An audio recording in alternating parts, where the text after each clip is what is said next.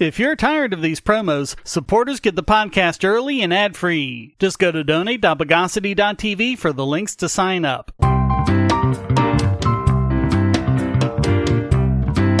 Welcome to the Bogosity Podcast for the week of April 9, 2023. The podcast that indicted a ham sandwich for not having cheese.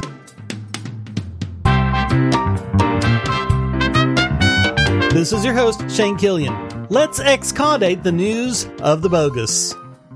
Did you ever think anyone will be sentenced for memes? Memes that are completely obviously free speech? Douglas Mackey, known online as Ricky Vaughn, was convicted of, get this, conspiracy against rights. Sounds like the Brooklyn court should be convicted of that instead. He made a satirical meme in the style of a Hillary Clinton campaign ad. It said that viewers could skip the line by sending their vote by text, which is of course impossible. 2016 really was the year of the meme as people all over the place were making satirical memes about the election, including ones saying to vote for Trump by text. Kristina Wong even made a satirical video posing as a Trump supporter, urging people to vote for him by text. None of them were arrested and tried though. U.S. Attorney Breon Peace said, quote, Mackey has been found guilty by a jury of his peers of attempting to deprive individuals from exercising their sacred right to vote for the candidate of their choice in the 2016 presidential election. Today's verdict proves that the defendant's fraudulent actions crossed a line into criminality and flatly rejects his cynical attempt to use the constitutional right of free speech as a shield for his scheme to subvert the ballot box and suppress the vote. By making a joke. Their so-called evidence included the fact that around 4,900 unique numbers texted the number, which is less than a tenth of the number of followers he had. They had no evidence whatsoever that these people were fooled by the ad and didn't vote in person. But that's what they claimed because there's no other reason for people to text that number, right? When I was in junior high, Tommy Tutone released a single called 8675309. The day it was released, everyone in every area code who had that number was inundated with prank calls. A Chicago woman received 22,000 calls in four days. An unknown number went to a Brown University dorm room. In my area, it was actually the number of a junior high school principal near me, not mine. By all accounts, the crank calls to the number only stopped when the phone system began requiring the area code to be dialed before every number, although a number of companies have requested the number on purpose because of its memorability. Most people with the number had a sense of humor about it, which is sorely lacking with Democrats.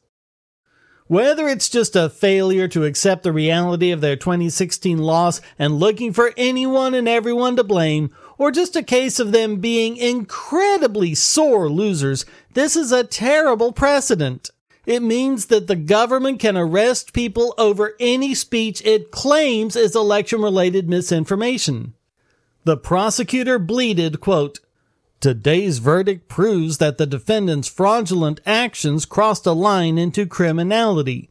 But the only criminal exception to the First Amendment, according to the Supreme Court, is a credible threat of imminent lawless action. This wasn't even close. And yet, District Court Judge Nicholas G. Garaufis ruled, quote, False speech raises unique First Amendment concerns, and depending on the context of the false speech, may fall into categories historically exempted from First Amendment protection or warrant intermediate, not strict, scrutiny. Outright lie!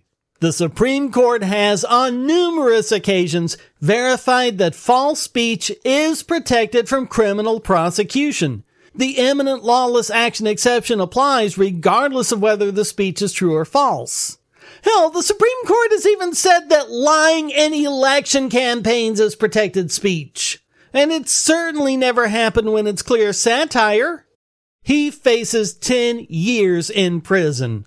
This is reprehensible. This case should have never even been let in the door. It's just a case of a corrupt prosecutor and a corrupt judge in a corrupt district in New York.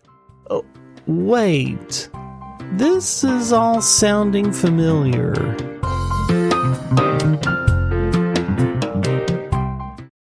If you're looking for a way to support this channel, but you don't have any spare cash and you can't stand ads, you can do so by generating your own cryptocurrency. Use the links at the bottom of the description to follow the link to odysee.com to listen to the podcast and see all of my YouTube videos as well. Just watching videos will produce cryptocurrency for the creator and yourself. And since Odysee is always monetized and never censored, you'll have no problem seeing all the videos from your favorite creators. You can also use the library credits you created Odysee to tip creators and even purchase paid content. Earn library credits through various rewards, including daily view rewards and the number of shares and invites. And you can interact with creators in all sorts of ways, including like and dislike, comment, boost a post by supporting it, repost it, and share to other sites, all while earning crypto for the creator. Easily monetize yourself and your favorite creators using cryptocurrency without advertising. Use the link below to visit this channel on Odysee.com and see many of your other favorites there as well.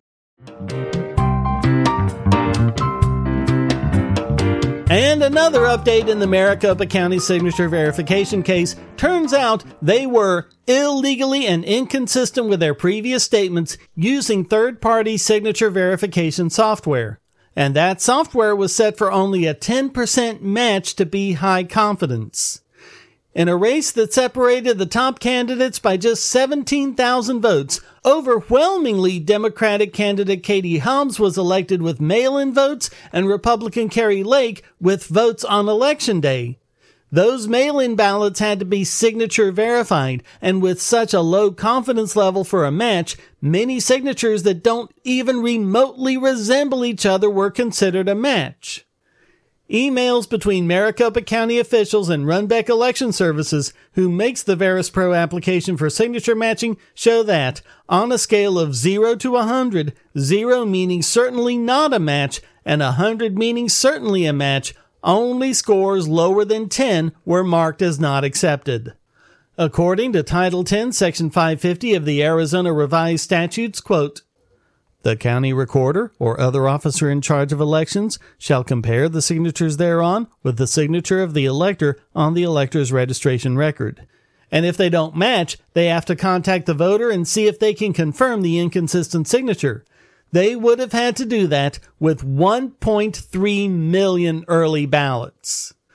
Despite the fact that the Arizona Supreme Court has said that her case about the signatures can proceed through the lower court, Lake tweeted, quote, Maricopa County election officials refuse to allow Kari Lake's legal team to inspect ballot signatures. What are they hiding? Ballot signature affidavits are supposed to be public record. In a separate tweet, she said, quote, Maricopa County has confirmed what we all knew to be true. Ballot signatures do not match. Election officials brazenly hiding evidence from us. This is the smoking gun. Unfortunately for them, I'm not giving up, even if that means legally forcing them to hand over evidence. We'll have to see what the court makes them turn over in the way of discovery, although given the previous behavior of the trial court, I'm not confident they'll give Lake a fair shot. Still, these are basic rules of evidence, and if they deny her this, it may mean another trip to the state Supreme Court or even the U.S. Supreme Court. We'll be watching.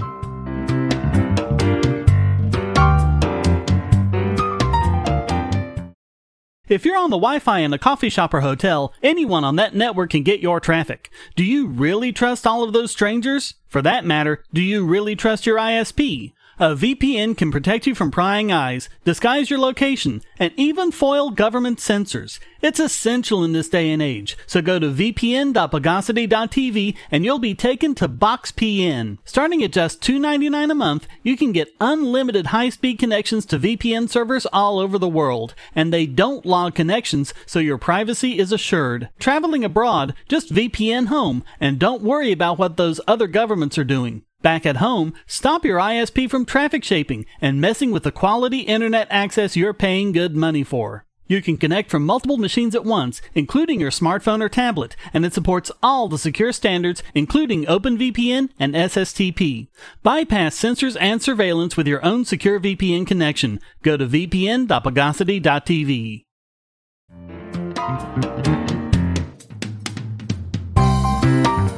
It seems like everything the government does surrounding cryptocurrency ranges from complete ignorance to outright fascism. Which combination of the two this is, I leave as an exercise for the listener. U.S. District Judge Larry Burns has held that any token holder of a blockchain is a partner of the organization and can be held responsible for their losses. The case concerns BZX DAO, a decentralized autonomous organization incorporated in Delaware. It's a decentralized finance protocol that distributes decision making power across the network. In 2021, a hack of the network resulted in $55 million worth of tokens being stolen, apparently as a result of one of the developers falling prey to a phishing attack. But instead of saying the hacker is responsible, and instead of saying the developer is responsible due to negligence, Burns is saying that anyone who held a token at the time is responsible. He didn't even say it was a design flaw, which one developer being hacked means you can steal tokens? Yeah, major design flaw. But what sense does it make to hold token holders responsible, especially since the plaintiffs were token holders at the time? I mean, suing people whose funds were also put at risk? What sense does that make? Despite the fact that there's absolutely nothing in the principles of partnership law that would allow for such an interpretation, Burns ruled that the token holders could vote to distribute the DAO's assets, even though that's not even close to what happened, and therefore it was just like an ordinary business that could authorize dividend payments. A bit of the real truth slipped out when Burns agreed with the Commodity Futures Trading Commission that the point of the DAO is to evade federal regulators. They really don't like things they can't control, it's also funny that only a few defendants were named when there are undoubtedly many more token holders, most of whom probably aren't even in the United States. The DAO, now called Ooki, has since barred users based in the US, so it's not even clear what's going to happen next, especially since thousands of DAOs have been formed in the last several years, most of which have anonymous token holders. In fact, they only seem to be able to come after this one because the DAO itself is as badly designed as the protocol. What would they do when faced with a truly memberless organization? Too many questions, but sadly, that can only make the chilling effect worse, which is probably the real idea. Make people afraid to take a step without actually having the responsibility or accountability to actually ban it. Yet another tool of actual fascism.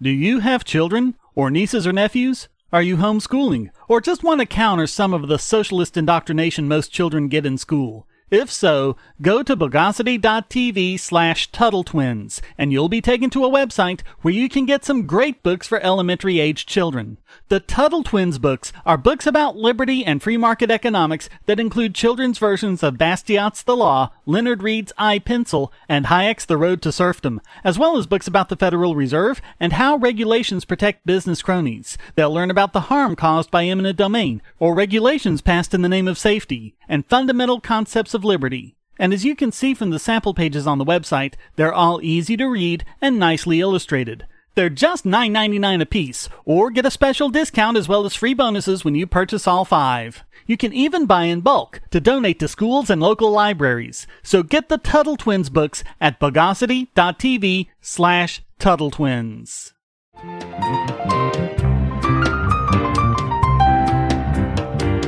And now it's time to anesthetize this week's biggest bogon emitter. And this week it goes to Attorney General Merrick Garland for, well, basically existing, but mostly his testimony at a House subcommittee. As we've covered, the defendants arrested on charges relating to their actions at the Capitol building on January 6, 2021 have been held in pretrial detention subject to deplorable conditions for longer than most of them would have had to serve if they'd been found guilty and sentenced. and the House just wants to know why. Andrew Clyde asked about the rights of innocent Jan 6 defendants because remember, everyone is innocent until proven guilty and why they've been denied. Clyde had toured the DC Department of Corrections and met with some of the defendants.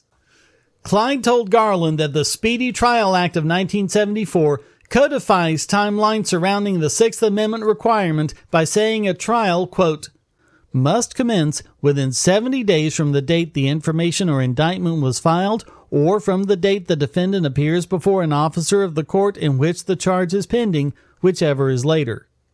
And yet, most of them have been waiting more than two years. Garland's answer? Quote, Look, I don't know the specifics of individual cases. Are you kidding me? This is a common thing happening with pretty much all the defendants, and that's your answer? Garland made the excuse that there were exceptions, but those exceptions are absolutely 100% up to the defendants. So then we have this exchange. Clyde, I would like you to look into that because, to me, I don't think waiting two years for your trial complies with the Sixth Amendment of the Constitution. Garland, this is an argument to be made before the judge. The judge has the authority to dismiss a case for a violation of the Speedy Trial Act. Clyde, you're absolutely correct. A judge does have that authority.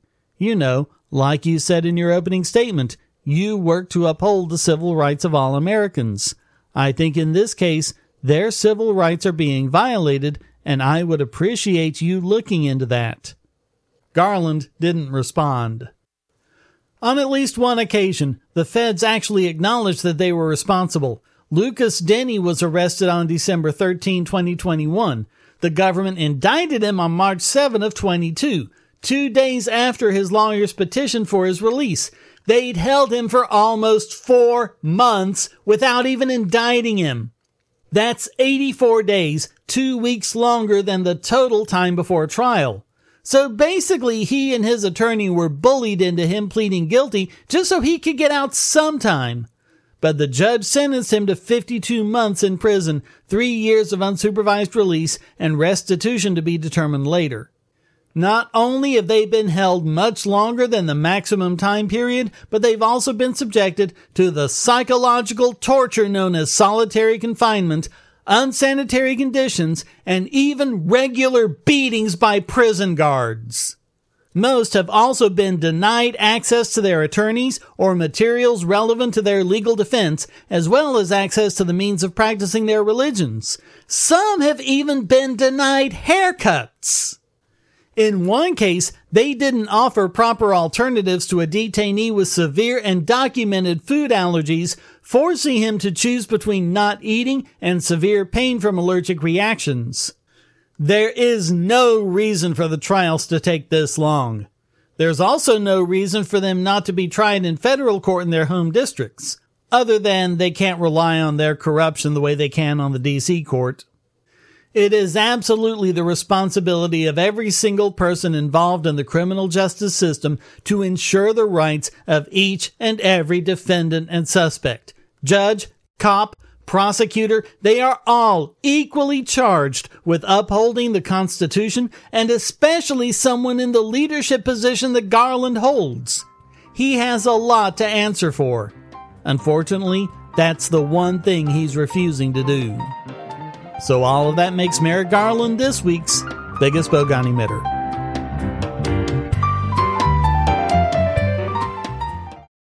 I want to tell you about the eyeglasses I've been wearing for years. As people can see on my videos, I have a very strong prescription, which makes glasses more expensive, especially when I need computer glasses, reading glasses, prescription sunglasses, and most expensively, progressive lenses for general everyday wear. To save money while still getting quality glasses, I get them from Firmoo. In fact, I just got a pair of progressives with high index aspherical lenses and a nice pair of frames my wife loves for just over a $100. It would have been 500 to get them through my eye doctor.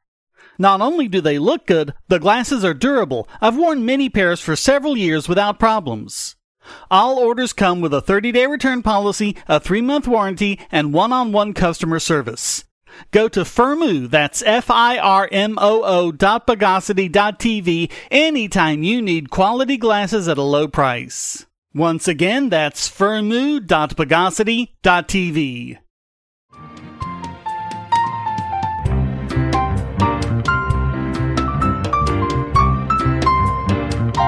And now let's ramify this week's Idiot Extraordinaire. And for the second week in a row, it's DA Alvin Bragg, for whom things didn't get any better when more details of Trump's indictment came out. And just so you know, this Politico article is written by Kyle Cheney, Erica Orden, and Josh Gerstein, none of whom are in any way Trump fans. Check them out on Twitter and you'll see. Even Trump's critics are taking a dim view of Bragg's case, including left leaning lawyers, liberal pundits, and Republican Trump detractors. It seems that they were so eager to see the horrible crimes Trump committed and were completely deflated to see the complete nothing burger it turned out to be. They wrote, Some wondered why Bragg revived a case he had appeared to leave for dead just months ago. Others questioned the specifics, like how Bragg was able to elevate the falsification of business records charges against Trump into felonies, a move that requires evidence that Trump attempted to conceal a second crime. Still others focused on the delay in bringing charges, six years after the core underlying conduct. Bragg left those questions unanswered, even after being asked directly by the press. The crimes depend on other crimes being committed or covered up. The press asked him what those other crimes are. He answered, quote, The indictment doesn't specify because the law does not so require. Richard Hasen, campaign finance law expert at UCLA, said, quote, It is said that if you go after the king, you should not miss. In this vein, it is very easy to see this case tossed off for legal insufficiency or tied up in the courts well past the 2024 election before it might ever go to trial. It will be a circus that will embolden Trump, especially if he walks. Even Vox's Ian Millhiser called the indictment dubious, especially since one of those crimes apparently involves campaign finance, which would be a federal crime. Can a state crime even be hinged on a federal crime? That, at best, is an untested legal idea, and the time not to test that is the first ever indictment of a former president. It would be one thing if Trump had been convicted of violating election law. At least Bragg might have an argument that the proper finders of fact, in this case the hypothetical federal jury that would have convicted him, found he committed a crime. These financial transfers would apply to that, and Bragg could argue, even if it's completely untested, that the federal crime is what the state crime can be built on. But when he wasn't even indicted, when the people in charge of investigating that the FEC in this case said there's no violation and the law enforcement arm of the proper jurisdiction, in this case the DOJ, said they weren't going to indict. What does that do? It puts this jury, this state jury, in the position of being the finder of fact on a federal crime because they would have to determine that Trump committed a crime in another jurisdiction when that jurisdiction didn't. South Carolina cannot put you on trial for violating the law in North Carolina. And for the same reason, no state can put you on trial for violating federal law. But that's basically what's happening here. So all of that makes Alvin Bragg this week's Idiot.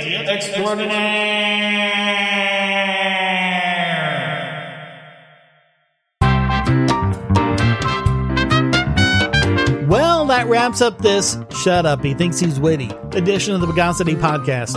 I hope you enjoyed it. If you did, please go to donate.bogosity.tv for several ways to support and discord.bogosity.tv to join the discussion. Subscribe at Patreon or Subscribe Star, and you can listen early and ad free. Thank you for listening. Until next time, here's a quote from Learned Hand. It is still in the lap of the gods whether a society can succeed which is based on civil liberties and human rights, but of one thing at least we may be sure the alternatives that have so far appeared have been immeasurably worse. The Bogosity Podcast is licensed under Creative Commons Attribution, Non Commercial, No Derivatives 4.0 International License.